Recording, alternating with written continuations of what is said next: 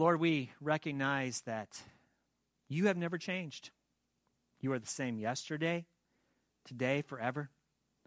Lord, you do not sleep or slumber. Lord, we needed it, but you didn't. So, Lord, from your perspective, nothing in this world has changed. You see it all together. But, Lord, for us, things change all the time. But we can rest in you, Lord, that regardless of what comes our way, we know that you still are a Savior for those of us who have repented of our sins and those of us who have believed the gospel, the gospel of salvation. You are our Savior. You will remain our Savior for now and forever. And now, Holy Spirit, I pray that you would help us understand your word, equip us that we might be good witnesses for the Lord Jesus Christ. In his name we pray. Amen. Well, 1 Corinthians chapter 7, verses 25 to 40 is what we're going to be diving into today. And uh, in case you haven't noticed, the Corinthian correspondence, these letters, are pastoral letters from Paul. So aren't you glad for these letters? See, the Corinthians were real people dealing with real problems and tragically committing real sins. You know anybody like that? See, I don't know about you, but when I see a Bible verse out and about, it usually comes from one of these two books, these letters. Here, for example, that great love chapter, 1 Corinthians 13. And some people have said it's the greatest description of love in all of literature, either secular or sacred. And it seems that no matter what kind of wedding that a person has, whether secular or sacred, whether even atheistic, guess what is usually said at that wedding? 1 Corinthians 13. But in our passage for today, again, 1 Corinthians chapter 7, 15 to uh, 25 to 40, we're going to see Paul deal with a question. And the question is what about engaged people? Should they tie the knot or not? And of all the things that Paul could have addressed, of all the questions the Corinthians wanted answers for, it was this one. What about engaged folks? What about betrothed? They needed to know an answer. But as we will see, that Paul did not give a direct command from the Lord. However, this is Paul's divinely informed counsel. In other words, Paul laid out no hard and fast rule here, but he did give counsel. But, the time, but he did take the time, though, in his counsel, he gave time to, to give the timeless principles of how Christians should live their lives to give glory to the Lord, especially in marriage. Now, like we talked about last week, Paul gave counsel for everybody to serve the Lord in the condition in which God called them, in the condition in which they found themselves. In this passage, he's telling the Corinthians who have a sing- to have a single heart, whether they have a wedding band on or not. So let's jump in at verse 25. Now let's read the first verse. Now, concerning the betrothed, I've no commandment from the Lord, but I give my judgment as one who by the Lord's mercy is trustworthy. Now, Paul said in his judgment, his counsel was reliable, it was wise, it was believable. They can trust Paul's wisdom in this matter. Now, again, let me talk about what we talked about last week concerning God's call. It's another place where Paul gave wise counsel. I shared that Paul saw the call of God his call was a call to salvation and not so much an individualized plan for a Christian's life. And how we are to live our lives as Christians, it's based on the wisdom that God has given us in His Word. And wisdom is what Paul is going to give to the betrothed. And we will call that engagement, couples who are engaged. Now, Paul will say that regardless of what a betrothed or engaged person does, whether he or she breaks off that engagement or gets married, it's not an issue of sin. And again, let me say, a person who's engaged, they need to be engaged to who as a Christian? Another Christian, right? That's, that's just a given here. Now, I mentioned last week that the will of God is not a vocation, it's not a location, or it's not even marital status. It's an attitude that says, Lord, I'm so grateful for you saving me, and I want to show my gratitude by keeping your commandments. What did Jesus say? He who loves me keeps my commandments. You are my bridegroom. I am part of the bride of Christ. And even those of us who are men in this group, we are part of the bride of Christ too. That sounds kind of strange, but that's who we are. That's what we're part of. So if Paul's counsel is reliable and wise for engaged couples, then what is that counsel? Let's look at verse 26. I think that in view of the present distress, it is good for a person to remain as he is. So, what's Paul's wisdom to engage couples? Don't. As in, don't get married. Don't get married. Why not? Isn't it God's will for people to get married, to be fruitful and multiply? It is God's will. So, why did Paul say this? Can you imagine a betrothed couple in the church in Corinth? Huh. Paul, are you kidding us? We're getting married next month. The plans are made. And your wise counsel now is to turn the tux back in, to sell the wedding dress, to cancel the preacher, and to call off the caterer? Paul, why are you telling us this? Well, there were definite reasons for Paul's wise counsel here, but he couched it in terms of a sense of urgency. Notice that he did not make this rule a rule for all couples that are engaged for all time. No, there's a certain qualifier here. He said this in view of the present distress. See, this was to be a temporary arrangement, not permanent. So, what was it that led Paul to see this particular time as one of distress? There are two reasons one was spiritual, and one was practical. Now, Paul saw everything through the lenses of spiritual reality. Now, that's we can expect that from Paul, right, as we read his writings, and we ought to do the same. And we can get a clue about his spiritual reality and the glasses that he wore, so to speak, in verse 29, for example. He says, The appointed time has grown very short. And then in verse 31, he says this The present form of this world is passing away. Paul had a conviction. The Lord's return was oh so very close. And this is what compelled him in his ministry. He wanted to be ready for that day that the Lord came back, and he wanted the churches he started and those he mentored to be ready as well for the Lord's return.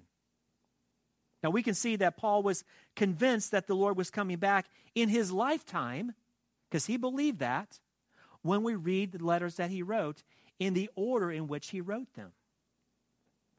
See, Paul wrote 13 letters over a period of 15 years. Now, if you do the math, you see that. His first two letters, and by the way, the first letter he wrote wasn't Romans, okay? As we kind of look at, we say, oh, you know, the first letter of Paul, that was Romans. No, it wasn't. The first letter that Paul wrote was to the Thessalonians. And then his second letter was to Thessalonians as well. And so in every chapter in First Thessalonians, Paul talks about something the return of the Lord. The Lord is coming back. He's coming back soon. And the first chapter of Second Thessalonians, he said the same thing. The Lord is coming back. Again, he referred to the Lord's return. He taught them that, the people, the Corinth or the, the Thessalonians. Now, five years after Paul wrote the Thessalonian letters, he wrote First Corinthians. And now he's saying again, the time is short. The Lord's coming back. My point in all this is that the Spirit of God inspired Paul to write his letters with the return of Christ completely consuming his mind, his thoughts. He continually longed for the Lord to come back. And here, Paul desperately wanted the Corinthians to join him in his longing and preparing for Christ's return. And this was such an amazing thing to Paul when you think about what happened with Paul's life. See, remember that, that Paul was a sold out Jewish man, was he not? He was fully Torah observant. He loved God. And he was also a member of the Jewish ruling council, the Sanhedrin. He really was looking for the Messiah, even as a non Christian rabbi. And so when the Messiah actually met him on the road to Damascus, what happened to Paul? everything changed. One writer described Paul's understanding of all that Jesus' death and resurrection brought about, all that his ministry brought about. He described it this way He said, The cross of Christ is the world shattering event that redefined the character of life in the world. And his resurrection is the clear signal that the end of the world, as Paul knew it was coming, was, was close at hand. See, when we, when we have our times of of Easter sunrise. For us, it's just another year, isn't it? You know, we have a celebration, and for those who do the Easter egg hunts, we do that as well, and all that kind of stuff. But for us, it's just another year. For us, it's just another time where we remember Christ died and rose again. But not for Paul. Paul was enamored. Paul was consumed with Christ and everything that Christ, his resurrection, his death and resurrection brought about. He was absolutely consumed by this. The author goes on to say the Father's raising of Jesus is the first fruits. It's a guarantee that assures the full harvest is soon to follow. End of quote. The end of the world was coming soon because Jesus was coming soon, Paul thought. And Paul did not want the Corinthian believers to have anything distract them from being ready. And we will see how Paul fleshes out these marriage distractions, as he will say to those who had hearts in their eyes, to the betrothed, to the engaged. And we're going to see these in these verses today. Well, the second reason why Paul desired for engaged Corinthian Christians to refrain from getting married at the time had to do with Corinth itself was going through. See, you know, we look at we look at the scripture, but we sometimes forget that that was written in a context of life, of real life.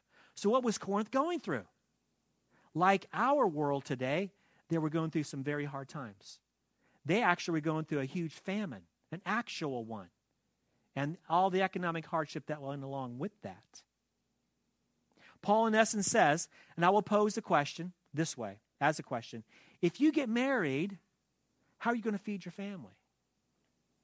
That's kind of what he was kind of referring to.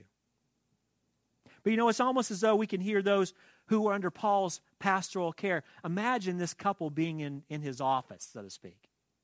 And the couple would say, as Paul would ref- ask them, Would you please reconsider being married? They would say something like, Well, you know, love will see us through. You know, love will keep us together. With big smiles, a couple looks at one another and they say in unison, We'll live on love. No problem. It's great. But now, those of you who are married, did you ever think that? did you ever say that? And then the pastor would look at you and say something like, just you wait. Love's not going to pay the bills. Love's not going to put food on the table. Isn't young love grand? and so, given the crisis of the hour and his conviction that Christ was coming back, Paul lays out his counsel of staying single. And he said, basically, stay single if possible in verses 27 to 38. Paul has something to say about widows as well in verses 39 to 40, and we're going to talk about that as well just very briefly. But in verses 27 to 31, we see Paul sharing the heart of his counsel. He gives the Corinthians divine wisdom found in this passage, and it's summed up in the title of the message. Whether married or single or engaged, have a single heart, a heart that is undivided and fully devoted to the Lord. Now, in verses 27 to the first part of 29, Paul wants to assure the engaged Corinthian Christian believers that his counsel is wise and that getting married, though, is not, is not sinful. Even if you decide to go ahead, Paul basically says, and get married against my wisdom, it's not sin that you do this. But based on the reality of the present circumstances, the soon coming of Jesus and the economic problems that they had, Paul wanted to let these happy couples know that there was more trouble than normal that lay ahead. But again, it would not be sinful to get married. Let's read these verses. Are you bound to a wife? Do not seek to be free. Are you free from a wife? Do not seek a wife. But if you do marry, you have not sinned. And a betrothed woman, if she marries, she has not sinned. Yet, those who marry will have worldly troubles, and I will spare you that. This is what I mean, brothers. The appointed time has grown very short. The bottom line seems to be it's not sinful to get married at this point, but is it wise to do so? Now, 1 Corinthians 29 to 31, Paul now describes how we need all of us to live our lives. Remember that old song that goes in part like this? The world is not my home, I'm just passing through. Remember that song? That's kind of what Paul's talking about here. As we will see here, Paul counseled them and us to hold everything we have and are with an open hand. We're not to put all of our eggs in one basket. We're not to let our roots grow too deeply. Pick a proverb. But we need to travel light in this world, not bogged down with all that the world offers us. Now, Paul here describes what traveling light looks like. And let's read these verses. From now on, let those who have wives live as though they had none. Hmm. And those who mourn as though they were not mourning. And those who rejoice as though they were not rejoicing. And those who buy as though they had no goods. And those who deal with the world as though they had no dealings with it. So we should just go throughout life just kind of like flat? Is that what he's talking about? Not at all. What's Paul saying here? It may sound confusing unless both husband and wife have a single heart. Marriage is an exclusive relationship, yes, designed to complement and complete one another. In a marriage relationship that truly honors the Lord, Paul said to live as though they did not have a wife or have, or, or have a husband. Now, what this simply means is that the one's spouse is not to be at the center of the life of the marriage. Who is? Christ is to be at the very center. Here is God's truth in marriage. Now, those who are going to get married maybe one day, or those who already are. Here's the truth whether as husbands or wives, we need to be careful that we don't make our husband or wife the center of our lives and risk making them idols. Though marriage is an exclusive relationship, it's not to be an idolatrous one. Husbands and wives follow the Lord together with Christ at the center. And we're also not to make our marriages the emotional center of our world as well, as it all depends on the emotional state of our husband or wife. See, we've heard the expression, guys, right? Happy wife, happy life. We've heard this. But if that's all we live for as husbands, then we've missed the boat. See, now, what I'm about to say, the ladies here are going to be upset, but let me say that anyway. We don't live to make our wives happy. That's just the way it is. It's great when she is. And it's great when, husbands are happy as well. But if we have a single heart, we're not going to be looking for happiness anyway because joy is what we're after. And guess who cannot give us joy? Our husband or our wife cannot give us joy. See, joy is part of what? The fruit of the Spirit of God. Joy is sourced in the Lord. If both husband and wife have single hearts, they will find their joy in Him, not in them. They will not expect their spouse to provide something that they truly cannot give. The most that a spouse can give to the other one is happiness. And how long does happiness last? Until the next emotional change, which could be in five seconds. Now, Paul mentioned mourning here as well. We're, we're supposed to not mourn or act as though that we aren't going to mourn. If I have a single heart, my world does not fall apart when my wife Kitty mourns. If she has a single heart, her world does not fall apart when I mourn. As in joy, Christ is the ultimate source of our comfort when we mourn. Our wife, our husband, can surely assist in this, but we cannot look to them to be the ultimate comfort when our world comes crashing in on us. And now we come to the issue of material goods and even how married couples are to operate in the world. If we who are married only live for one another and our happiness and meaning ends at the front door, then materialism far too often takes hold. But if husband and wife have single hearts and the Lord's priorities for material things become the priorities for their home, then Jesus is pleased. And he said it best this way in Matthew 6:33. In Matthew 6:33 by the way is the hallmark of a single heart. He said, "But seek first the kingdom of God and his righteousness, and all these things will be added to you."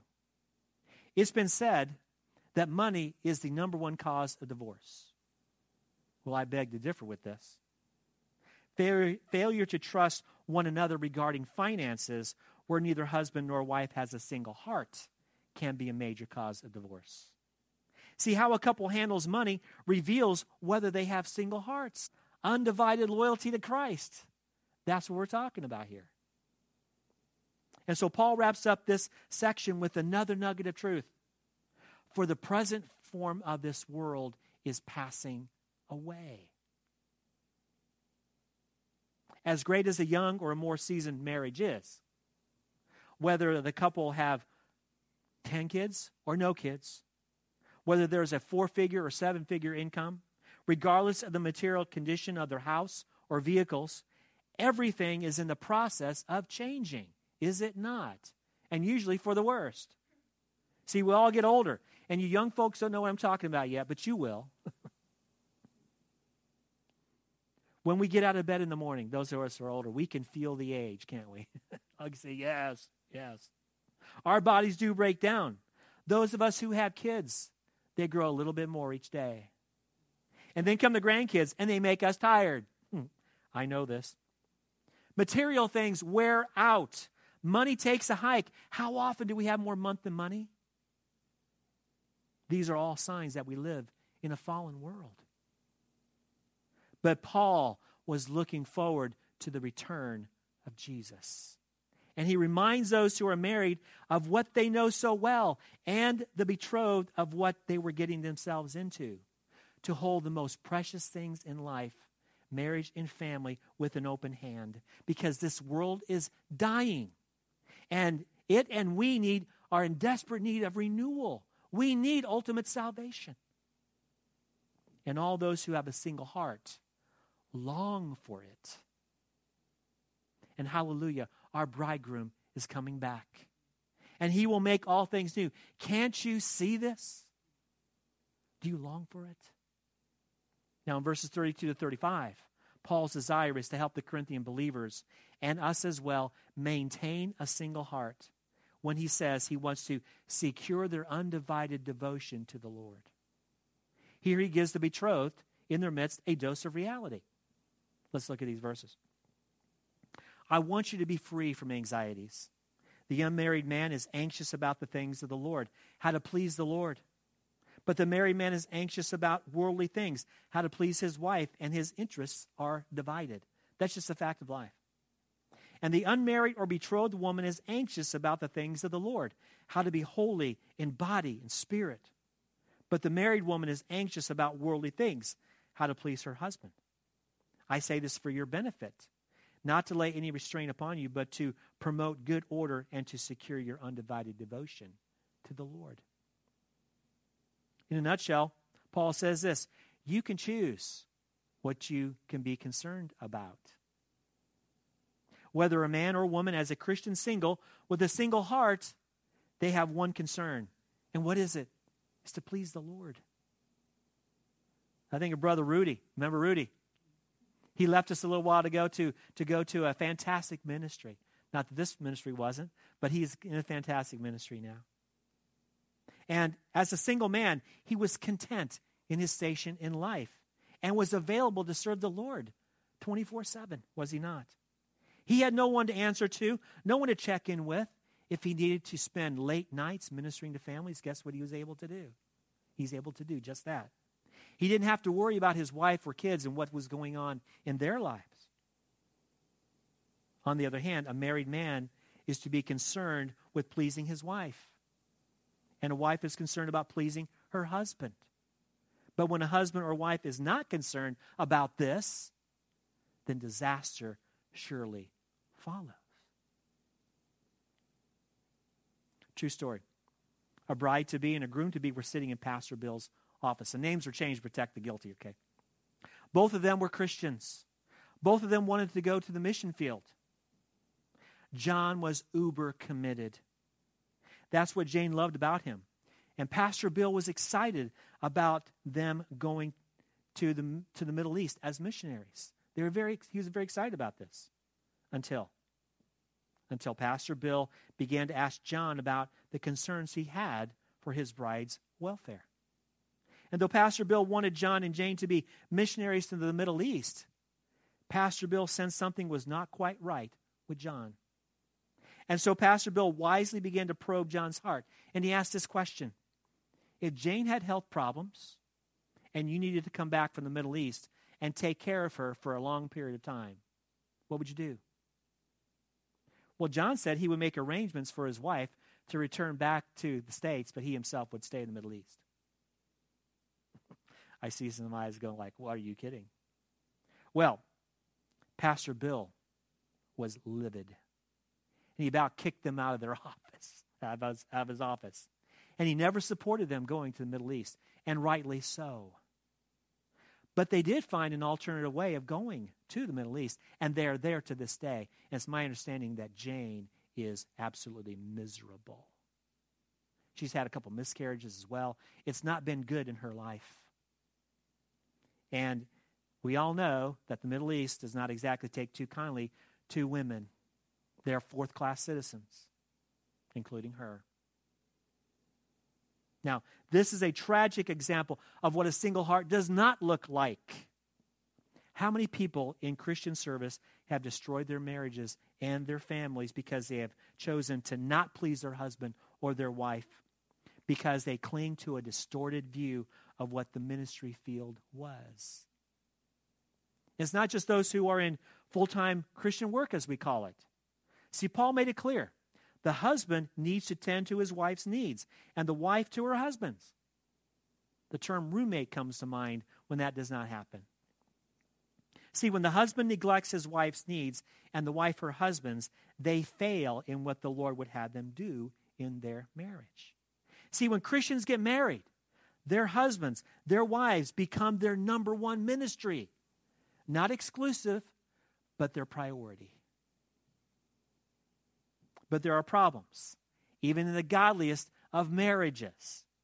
Even at their best, neither husband or wife are, per, are exactly perfect. Would you agree with that? yes. On their wedding day, they're in front of the preacher. They exchange vows. They pronounce husband and wife. They go on their honeymoon.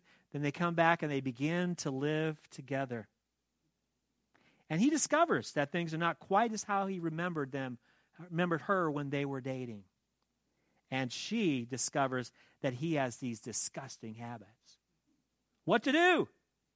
Just what Paul said both husband and wife need to maintain a single heart, an undivided devotion to whom? To the Lord. Now, Gary Thomas wrote a great book describing what I call the life laboratory of marriage relationships. It's called Sacred Marriage. And those who aren't married, and those who want to be married, and those who are married, I recommend the book. It's great. The subtitle is in the form of a question What if God designed marriage to make us holy more than to make us happy? I love that. It's fantastic. As anyone who's been married for any length of time knows, marriage stretches a person. Marriage reveals him or her. And should children come along, the revelation of who he or she is becomes even more pronounced. Isn't that true? God's design for marriage is for him to use the husband and wife's life and vice versa to develop Christ like character in them, which is God's goal for every Christian. I can tell you what God's will for your life is it's Christ likeness. Romans 8 28 and 29 says this. And we know that all and we know that for those who love God, all things work together for good for those who are called according to his purpose. Well, what's his purpose? Verse 29 For those whom he foreknew, he also predestined to be conformed to the image of his Son. Christ's likeness is what the goal is. That's God's goal for our lives. And marriage is a great laboratory to make that happen. if marriage is to be what God wants it to be, both husband and wife must have a single heart, undivided loyalty to Christ. And then in verses 36 to 38, we come full circle again. Again, Paul is very down to earth. He also understands one of the purposes for marriage. He understands human nature. And one of the purposes for marriage is a holy outlet for sexual passion, as he counseled earlier in verses 8 and 9 of this chapter. Except for extremely rare cases, God has given every person a desire for sexual activity. You don't have to say yes or no, but you know what I'm talking about. It is good and right within the context of marriage. It is a great thing. So let's read these verses to see what Paul is talking about. If anyone thinks that he is not behaving properly toward his betrothed, if his passions are strong, and it has to be, let him do as he wishes. Let them marry. It is no sin. But whoever is firmly established in his heart, being under no necessity, but having his desire under control, and has determined this in his heart to keep her as his betrothed, he will do well. So then, he who marries his betrothed does well, and he who refrains from marriage will do even better. Paul's counsel is straightforward. In light of their economic circumstances and Paul's conviction that Christ was coming back soon, Paul invites the groom to be to rethink of his lifelong commitment to his bride to be. Paul wants him to have undistracted devotion to the Lord. But if he finds that his natural desires become too much of a distraction, then it's a good idea to get married, is what he's saying here. He who marries his betrothed does well. They haven't sinned. Again, it's an honorable thing to get married, it is normal and right to do so.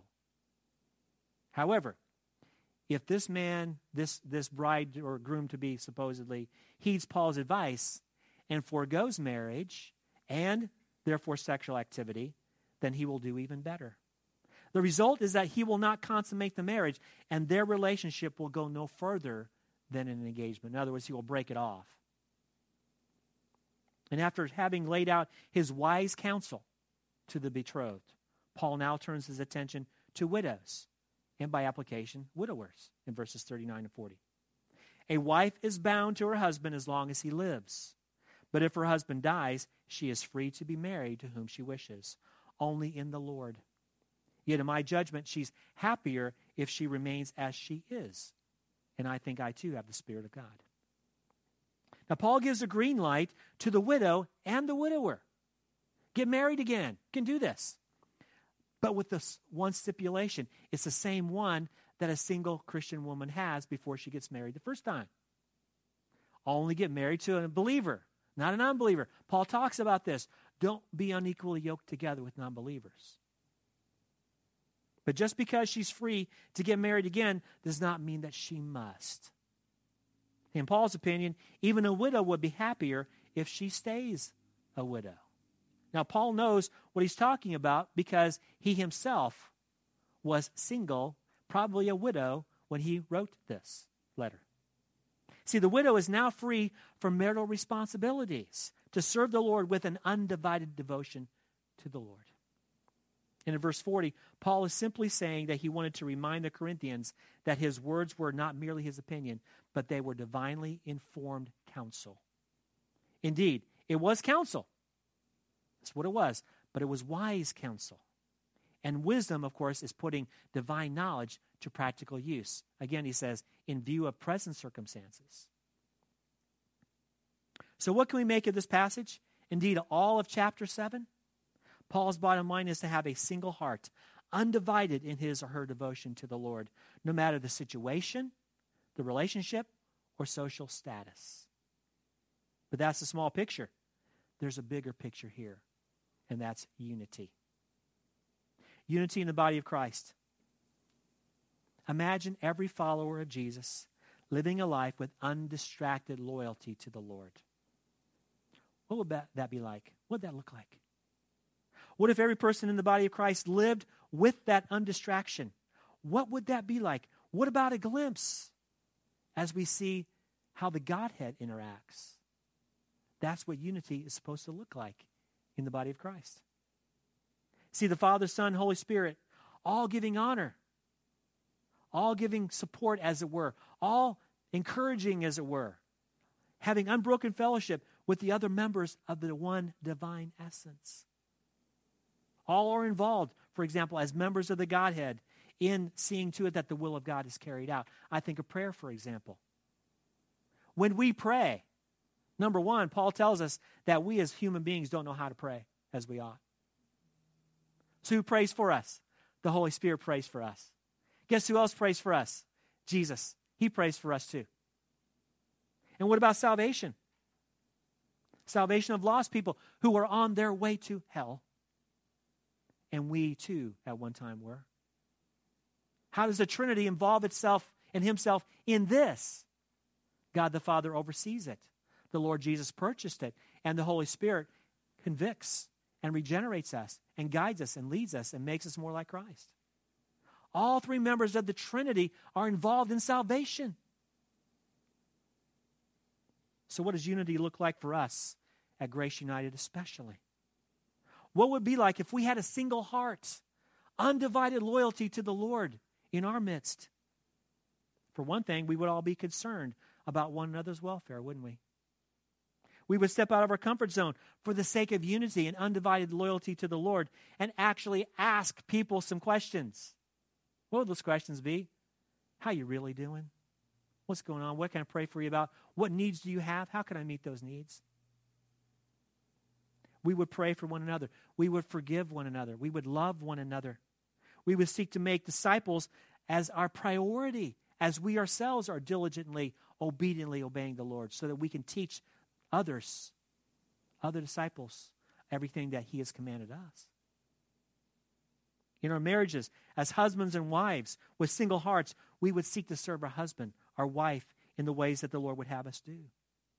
We would invest our material things in the kingdom of God and His righteousness instead of hoarding things just for our families. As singles, we would seek what the Lord's concerns are how can I serve the Lord right where I am right now? As youth, how can you learn to honor your mom and dad while you're still under their roof? See, Paul told Timothy, 1 Timothy 4:12, that he is to be an example to others in speech, in conduct, in love, in faith, in purity. Young person, you can apply this to your home in front of your older siblings and in front of your parents as well. Now, we can go on, but you can see how important a single heart is. A single heart brings everything together in perfect unity. Isn't that God's desire? Isn't that His design? So, what does it take to have a single heart? Undivided loyalty to the Lord. First, it takes having our sins forgiven in Christ. We need to repent of our sins and go His way. Jesus said, Come to me. That means we need to stop going our own way. We need to believe the gospel. And what's the gospel? God reigns. Salvation is purchased by Christ. We enter into the family of God and live that way as God's son, as God's daughter. The next, as children of God, we gain a single heart by understanding who God is, who we are, and how we are to live in His world. And how do we do that? we take God's word into our lives. Intake. We hear it, we read it, we study it, we memorize it, we meditate on it. This is how we gain a single heart. We also pray. As God talks us through, through His Word, we talk to Him through prayer. There's a lot that can be said about that, but at least we can adore God for who He is. And as we adore God for who He is, we begin to make ourselves small. Just like Isaiah, when he saw the Lord high and lifted up, what did he say? He said, Woe is me. So we, we then begin to confess and repent from our sins.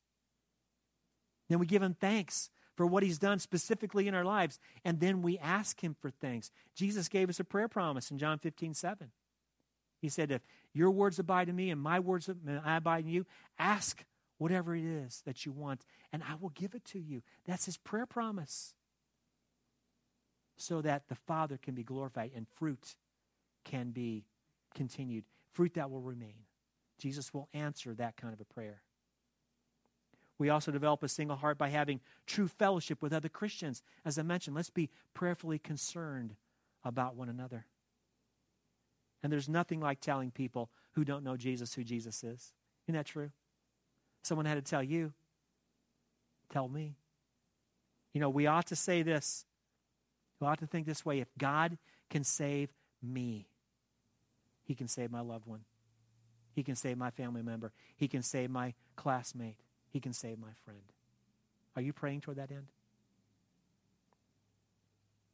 Author Philip Yancey paints a great picture of what unity can and should look like as we strive to have a single heart, undivided devotion to the Lord. And here's what he says, and with this I'll close. He says, As I read accounts of the New Testament church, no characteristic stands out more sharply than diversity. Beginning with Pentecost, the Christian church dismantled the barriers of gender, race, and social class that had marked Jewish congregations. Paul, who as a rabbi had daily given thanks that he was not born a woman, a slave, or a Gentile, marveled over the radical change. There is neither Jew nor Greek, slave nor free, male nor female, for you are all one in Christ. One modern Indian pastor told me most of what happens in Christian churches, even miracles, can be duplicated in Hindu and Muslim congregations. But in my area, only Christians strive however ineptly, to mix men and women with different castes, races, and social groups. That's the real miracle. Diversity complicates rather than simplifies life. When we come together as a congregation, we can engage with one another. That's why I want us to be together. I don't like the, the 10 here and 10 there, etc. I don't like that. We need to be together. The church gathering is where infants and grandparents, unemployed and executives, immigrants and blue bloods can come together. Yancey continues Just yesterday, I sat sandwiched between an elderly man hooked up to a puffing oxygen tank and a breastfeeding baby who grunted loudly and contentedly throughout the sermon. Where else can we find that mixture? Indeed. Only to the degree where we all have a single heart, undivided devotion to the Lord, is the degree that we can not only experience unity, but truly will desire it. For the sake of Christ, may we have a single heart, regardless of our station in life. Let's pray. Our God and Father, thank you so much for Paul's wise counsel and for the eternal truth that we are to live our lives looking to you, expecting your soon return, having nothing to distract us, even in the most important, valuable relationships of our world, in our lives, marriage and family. Lord, I thank you for your word. I thank you for its practicality. I thank you for its wisdom. And I thank you, Lord, for the power of the Holy Spirit who can enable us to apply these things to our lives. I pray, Lord, that you'll teach us what it means to have unity, really unity, Lord that, Lord, we will, we will have a single heart, undivided loyalty to you. Again, thank you for your word today. Thank you, Lord, for your power, the power of the Spirit that can enable us to do this. And Lord, I pray as we sing now, that we will sing again with all of our heart, soul, mind, and strength, and to love you, and that we will serve others or serve you by serving others this week. In Jesus' name, amen.